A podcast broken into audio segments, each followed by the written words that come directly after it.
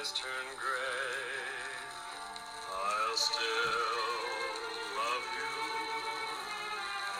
I'll always have this summer dream to dream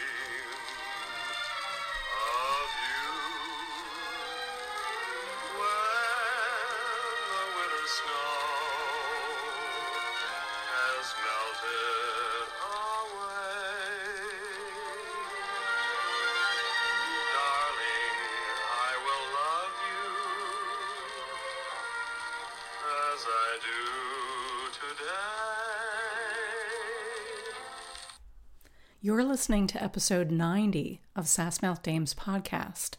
I'm your host, Megan McGurk. Angela Lansbury's experience proves that talent was not enough to become a major star in the studio system. Talent was also subject to the whim of moguls who decided on a contract player's type and rarely deviated from the categories they imposed when casting a picture. It's why Darryl Zanuck made Lynn Bari the heavy in A pictures, and why he kept Alice Faye singing in musicals. It's why Louis B. Mayer kept Esther Williams in the pool as his million dollar mermaid, and why he cast Angela Lansbury in secondary roles as a middle aged woman when she was only a girl.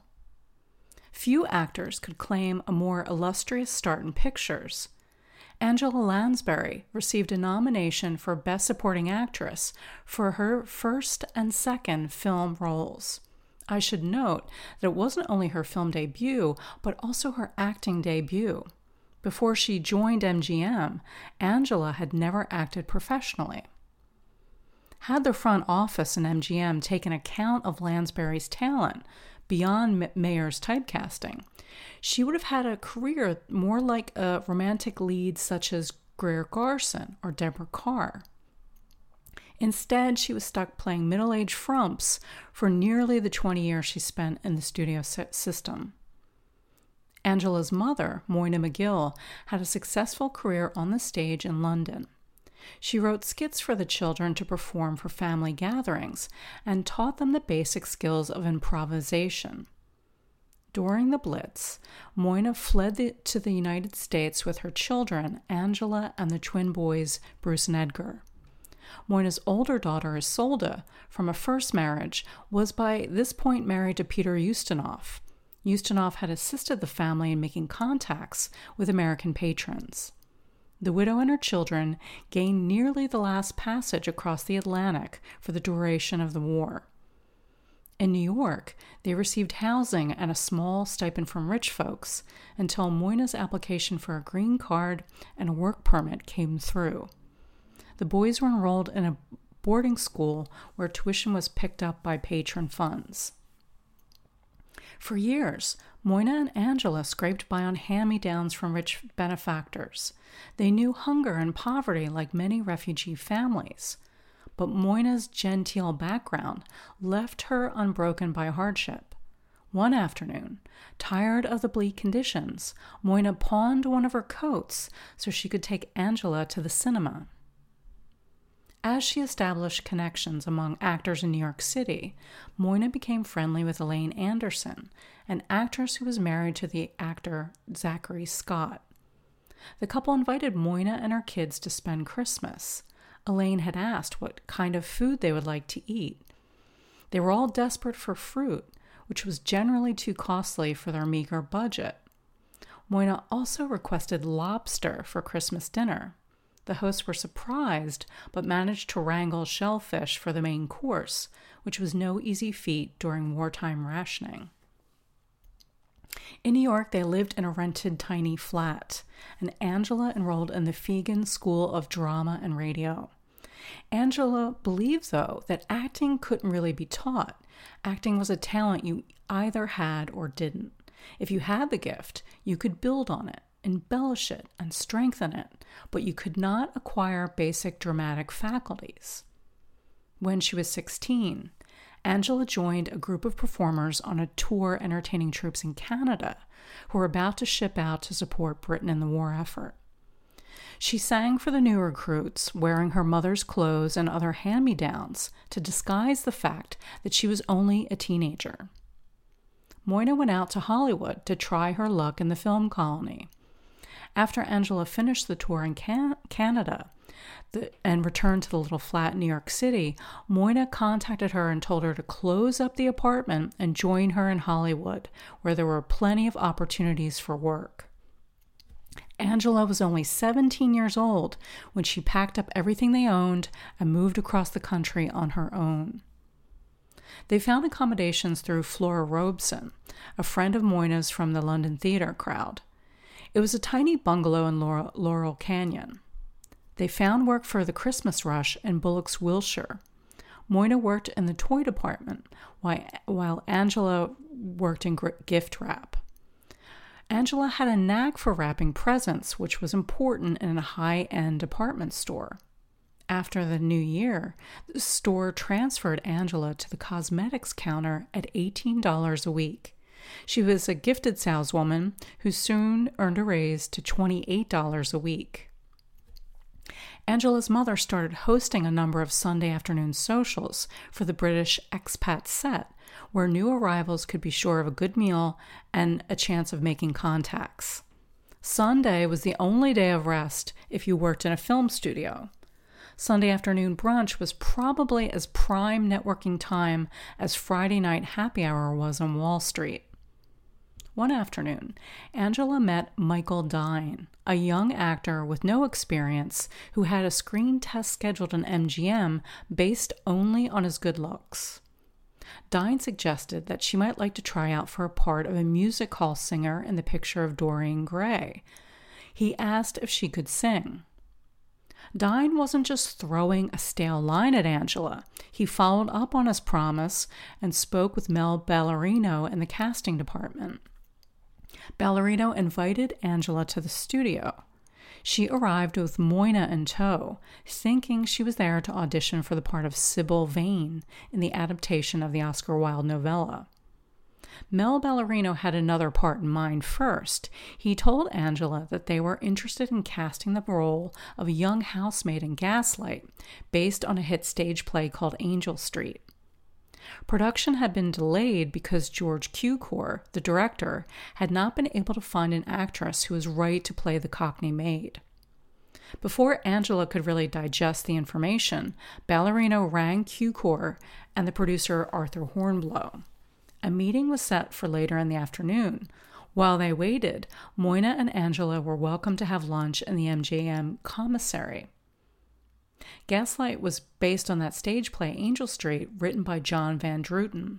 Moyna knew John Van Druten from her days working on the stage and rang the playwright from the commissary to put in a good word for her daughter. Van Druten did pick up the phone to vouch for Angela, but he got her age wrong and he told the MGM director that she was 14 instead of 17. Cukor really nearly ruled her out as being too young. When they met, Cukor was impressed by Angela's professional manner and scheduled a screen test for the following morning. Cukor gave her a scene to prepare, and then he staged an impromptu rehearsal. Cukor ran through the script and coached Angela on her lines. Then she was sent off to wardrobe to collect a suitable costume to play the part of Nancy, the saucy young maid. For the screen test, Angela did the scene with Hugh Marlowe reading the part that would be played by Charles Boyer. MGM kept her waiting on a decision for weeks. While she waited, she also did a screen test for the picture of Dorian Gray. Angela grew restless as she waited for word on the test, and rightly so. What she didn't know was that Louis B. Mayer had yet to see her test. He was on the East Coast watching his racehorses. The studio couldn't cast the role without his approval. When Mayer returned to MGM and watched the test, he barked an order to sign that girl. After years of scrambling to stay afloat, Angela went from $28 a week in the cosmetics counter to $500 a week under contract to MGM. Immediately and without question, she became the breadwinner for her mother and younger brothers. Angela Lansbury was 17 years old. She had never acted in front of a real audience, and there she was on a film set in MGM playing next to Charles Boyer and Ingrid Bergman, working with one of the best directors.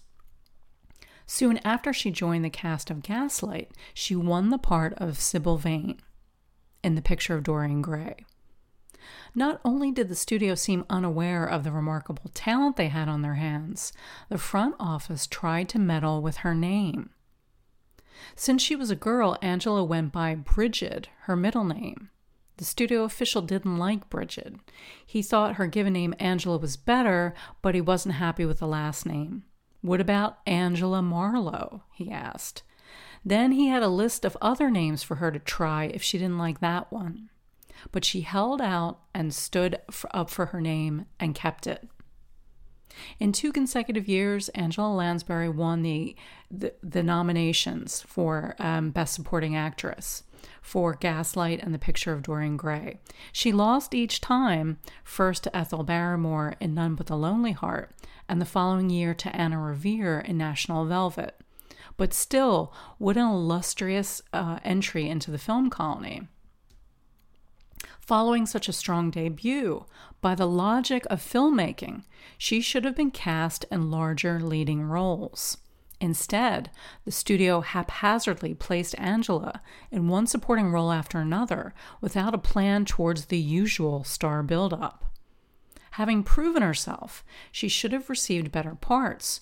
George Cukor himself noted that Angela's was a Cinderella story. She arrived with no experience, but by magic, she became the character she played in front of the camera.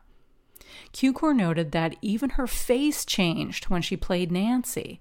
It somehow became lopsided. Cukor felt that the studio miscast Angela in every role she took after the picture of Dorian Gray. But Angela believed in her dramatic gifts. She knew how to prepare for a role and she knew how to play it. She didn't complain when they cast her in National Velvet or the Harvey Girls. She loved the experience of doing a musical because it felt more like being part of a theatrical company where everyone worked together rehearsing on set. It was a change from the drama she had filmed, which had only included the actors who were in a scene that were listed on the call sheet each day. But for the Harvey girls, everyone came onto the set. In an interview with Erskine Childers, Angela shared her ambition for playing romantic leading roles she confided to the reporter, I want to play a scene with Clark Gable or Jimmy Stewart or some other He Man in which he breaks down the door and I'm behind it. I want to be the reason he broke down the door. Angela recalled that at the time she started MGM, she not only wished to be the one who won the leading man, but she also wanted to play in comedies in the kind of roles Jean Arthur did. Looking back on the way MGM mismanaged her career, Angela noted that she didn't fit in with the innocent ingenue types such as June Allyson, Janet Leigh, and Gloria DeHaven. And she didn't fit in with the sirens in the studio, those women like Lana Turner and Ava Gardner. They didn't know what to do with Angela, but rather than figure it out, they stuck her in one picture after another just to keep her working. In time, she was typecast as the heavy, the woman who loses the man, the bitchy type. When MGM cast Angela Lansbury in a remake of If Winter Comes in 1947, she knew she would never reach the top tier of the studio, billed above the title. She took the news as a blow. Angela knew that for actors, your standing is measured by billing and salary. She wasn't billed second in the picture next to Walter Pidgeon. That part went to Deborah Kerr, who had recently signed in MGM. Kerr was 26 years old. She had been brought to the studio to work next to Clark Gable in The Hucksters earlier in 1947. When a studio official had introduced her to Louis B. Mayer for the first time, he told the boss that her surname rhymed with car. Mayer took her hand and said, No, it rhymes with star you can bet that Mayer's rhyme scheme was soon embedded in studio publicity for Deborah Kerr's build-up. If Winter Comes was Kerr's second feature for MGM. Angela had really wanted the role of Effie, the young girl who becomes pregnant in the story. If she wasn't given top billing, then she wanted to have a good, juicy, dramatic role that was suited to her age. To her utter dismay, the part of Effie went to Janet who was two years younger. Leigh was also appearing in her second picture for MGM, like Deborah Kerr. Angela Lansbury was only 21 years old when they cast her as a 35 year old Mabel Saber, the stern wife of Walter Pidgeon. I should note that Walter Pidgeon was 50 years old. Only in Hollywood could a 50 year old man find himself in a sex scandal picture between women who were 26, 21, and 19 years old. In her prime ingenue years, when she had skin like vanilla ice cream and hair as lustrous as mink, MGM had typecast Angela in the difficult woman older bracket. It didn't help when she went and complained to Benny Thau, head of the casting department. She even took her case to Ida Koverman, Louis B. Mayer's executive secretary, right hand, and gatekeeper. Ida eventually granted Angela a private conference with the studio mogul. Angela had been welcomed into Mayer's inner circle playing cards. If he hosted a party, he would ring Angela and tell her to come an hour early to play cards with his crew. He may have respected her as a card sharp, but he was adamant about casting. Socializing with the boss, proving that she could hold her own with his cronies, had not lent any advantage in studio politics. Angela was still going to play the 35 year old wife. Even though she was crestfallen to take the role, she no doubt channeled her disappointment in front of the camera. More to the point, Angela's private life had prepared her to play the role of a woman stuck in a loveless marriage. When Angela arrived in Hollywood, she kept to her work first behind the counter in Bullock's Wilshire, and then in MGM, where she arrived 6 o'clock each morning and worked until 6 o'clock in the evening, Monday through Saturday, without fail. She had little experience with dating. She spent most of her time at home or socialized with Moyna and her friends. An actor had wanted to meet Angela and her mother, Moyna. He was impressed with Angela in the picture of Dorian Gray and with Moyna's small part in The Big Clock. His name was Richard Cromwell, whom everyone called Roy.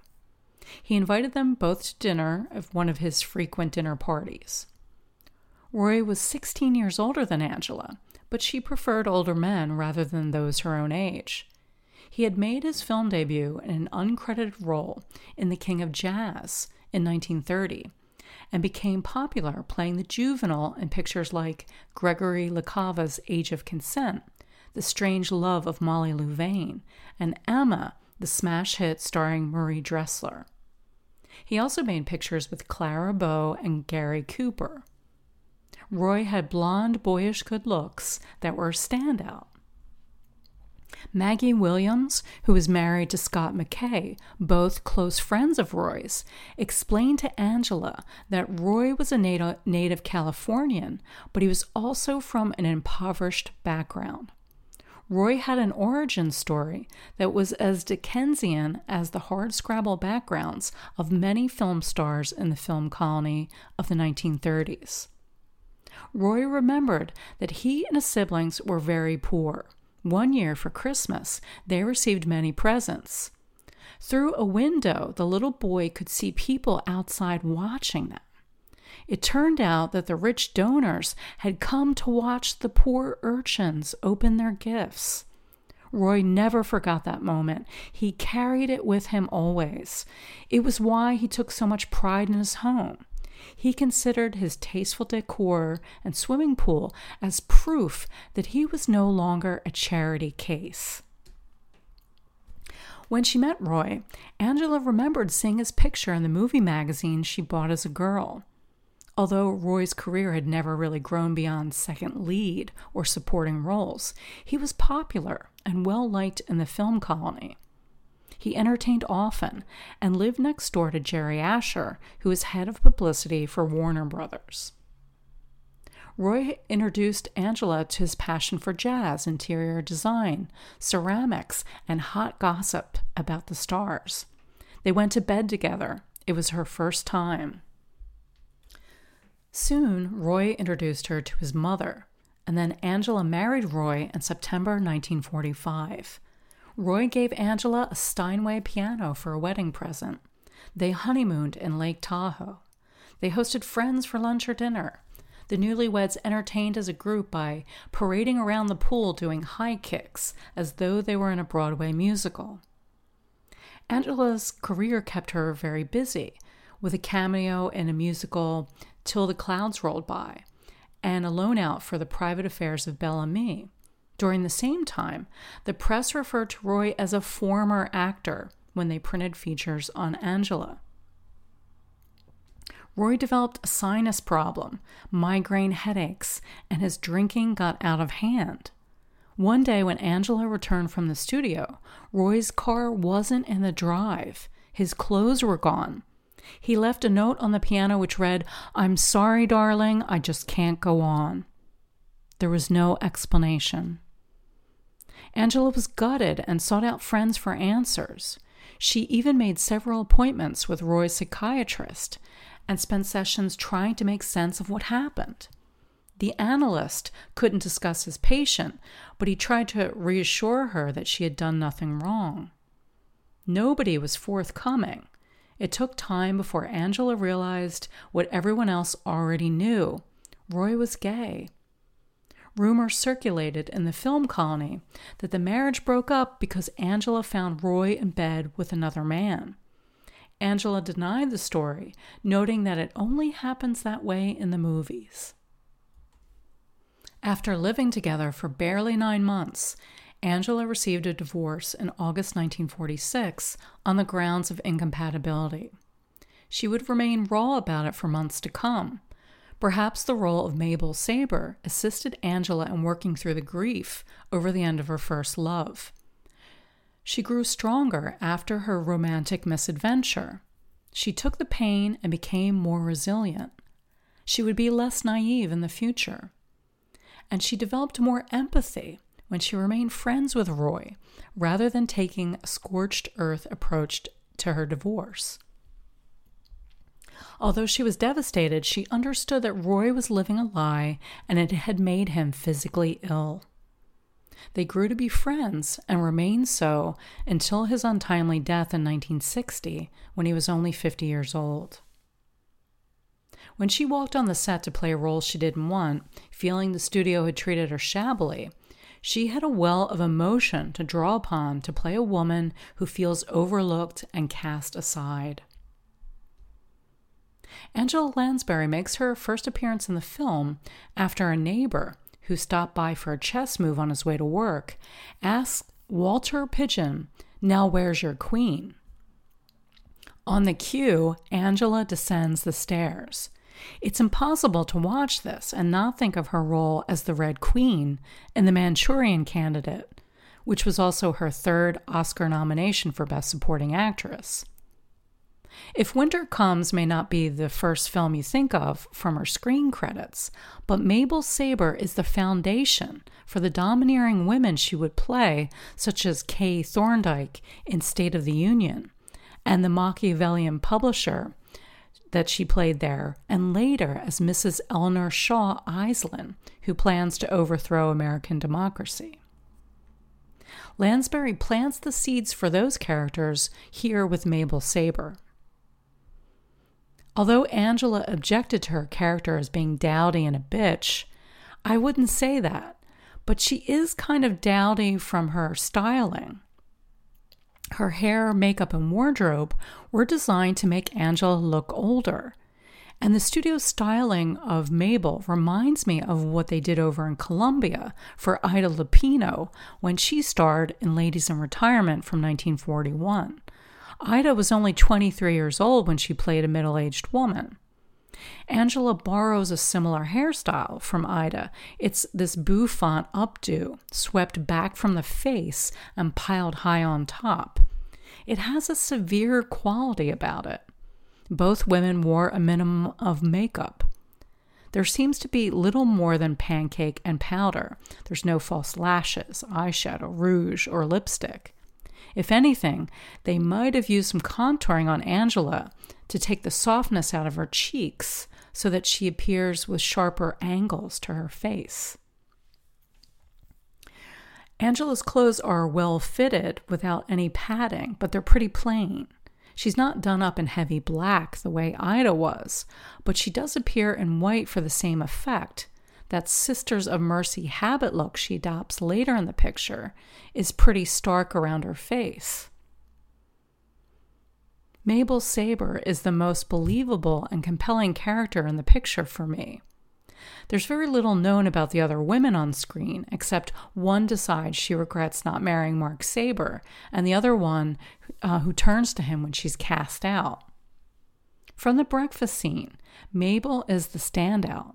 The audience can see a strained atmosphere. Walter Pidgeon sits down at the table and picks up the morning newspaper, which is far more interesting to him than his wife. He ignores his wife except for a few sarcastic remarks he makes about Mabel's friend. Walter Pidgeon plays a man who can barely muster a grunt for his wife, yet as soon as the new household staff arrive, he suddenly becomes animated. He flirts, he jokes. He bestows nicknames high and low when Mabel tells him that the girls are sisters who have the surname Jinks. The only time he shows any interest in Mabel is when he learns that she made the mistake or she made the marmalade that he's been stuffing into his face the whole time. Really, when it comes to on screen eating, Walter Pidgeon is no George Sanders. Why, George Sanders was so elegant at table, even if he were chawing into a huge lamb chop or a, a drumstick, he looked elegant. But Pidgeon can't even manage a bit of toast without pulling half of his half of it out of his mouth in the process of eating it and getting a bit of marmalade on his upper lip. Meanwhile, Mabel has the most exquisite manners. She turns the meal into a ballet of cup and cutlery. She has precise gestures to set things right, such as when Low Jinks brings the teapot and puts the arm too far to the left for her to reach it. So Mabel turns it around to the other side before she pours the tea. She eats with a knife and fork, continental style, rather than shoving the toast in her mouth like Walter Pidgeon does. Mabel takes pride in a well run home. Mark can't leave fast enough in the morning, especially after Mabel's busybody friend arrives and shares news that Mark's old flame Nona has returned to town. The breakfast scene tells viewers that the Saber marriage is as dead as the kippers out of a frying pan that we see in a later scene. Mabel confides, confides in her friend once Mark leaves. She's prepared to fight to keep Mark, but she plans to be smart about it. How do you keep little boys from stealing jam? she asks. Lock up the cupboard, her friend suggests. No, unlock it, Mabel says, correcting her friend. She plans to be permissive so that Mark can see he made a good match. Who could argue with Mabel's mature approach? In the next scene, Deborah Kerr turns up at Walter Pidgeon's office. She was in town, what, five minutes before she's looking after her old boyfriend?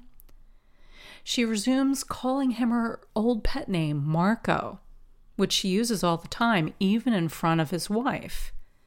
She throws herself at him when they're both married already. I can only assume that the production code office let this slide on the Irene Dunne principle. They didn't raise moral objections to a woman who wants to break up two marriages because Deborah Kerr, with a pocketbook in the crook of her arm, looks like she just stepped out of a Himalayan convent. She looks so ladylike and proper that sex doesn't enter the picture for the men with dirty minds who work for Joe Breen. When Mark meets Nona again, the men in the Sabres office take note of the visitor. Already tongues are wagging. One of the novel approaches of If Winter Comes has to be the three cornered love affair that is most business of gossip and scandalmongers. We see it occur between men in the office and the pub, when most often pictures show the audience that gossip is hardwired among women. It's how women communicate, gain power, and create a social hierarchy. But in Victor Saville's picture, the snooping, whisper campaigns, and unfair conclusions based on hearsay are passed between men. Oh, uh, Nona Tybar was in to see me this afternoon. She was saying... That was nice of her. How did she look? What sort of a hat did she have on? I didn't notice. That was very tactful of you, darling. Does she still call you Marco? Yes, why shouldn't she? No reason at all. Mark, I want you to do something for me. Uh-huh. See a lot of Nona. Why? I want to prove something. I don't think I'm being silly. I want you to look at her, then look back at me. For good. See? Yes, I... I think you're over her, but I'm not sure that you know it. And I want you to. I'm an extraordinary woman, aren't I? That's why you appreciate me. When Mark tells Mabel about his meeting with Nona, she doesn't manipulate him. Mabel tells him directly that she wants him to see Nona and then look back at her. It's sensible, it's mature. When you think about it, isn't that what experts advise for a remedy for those little crushes that pop up during a marriage? That you should choose your spouse over and over again. I love that bit about what kind of hat did she wear? You know, that she's paying attention to details, but also more importantly, seeing if Mark does. Mabel isn't catty with Nona or about her. When they meet again at the cricket fair, she doesn't freeze Nona out or sour her reputation in, in the, with the folks in Penny Green. When Mark and Nona had discussed Mabel in that first scene when they meet, they agreed that Mabel was pretty, generous, and kind. That's the way viewers see her too, until a change suddenly occurs with the subplot with Janet Leigh's Effie Bright. Janet Lee has a great scene with the man who plays her father, a god botherer, who objects to the lipstick she wears, and then later throws her out on the street for being in the family way without a husband. She turns to Mark for support as kind of a father figure, but that's not the way that Mabel reads it.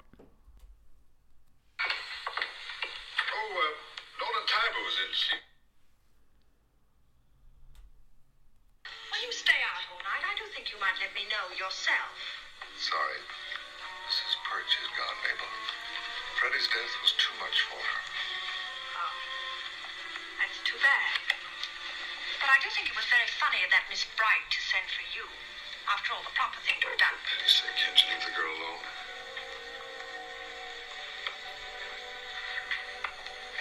I can. Can you? I don't understand you, Mabel. I thought you were so sure life, of us. So sure that nothing could shake you. No, no, Tybar couldn't. But this seems to be different. It's these innocent eyed little things. There's been a change in you, Mark. And I think it dates from the time you started going to the Perches twice a week. Every week. I went to see Mrs. Perch. Freddie asked me to. I give you my word, Mabel. My word, is that enough for you? Not when you give it so violently.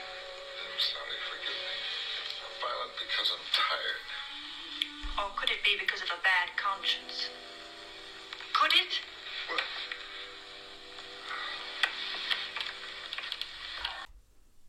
Suddenly, Angela's character becomes unhinged when Mark walks in early one morning after having been out all night.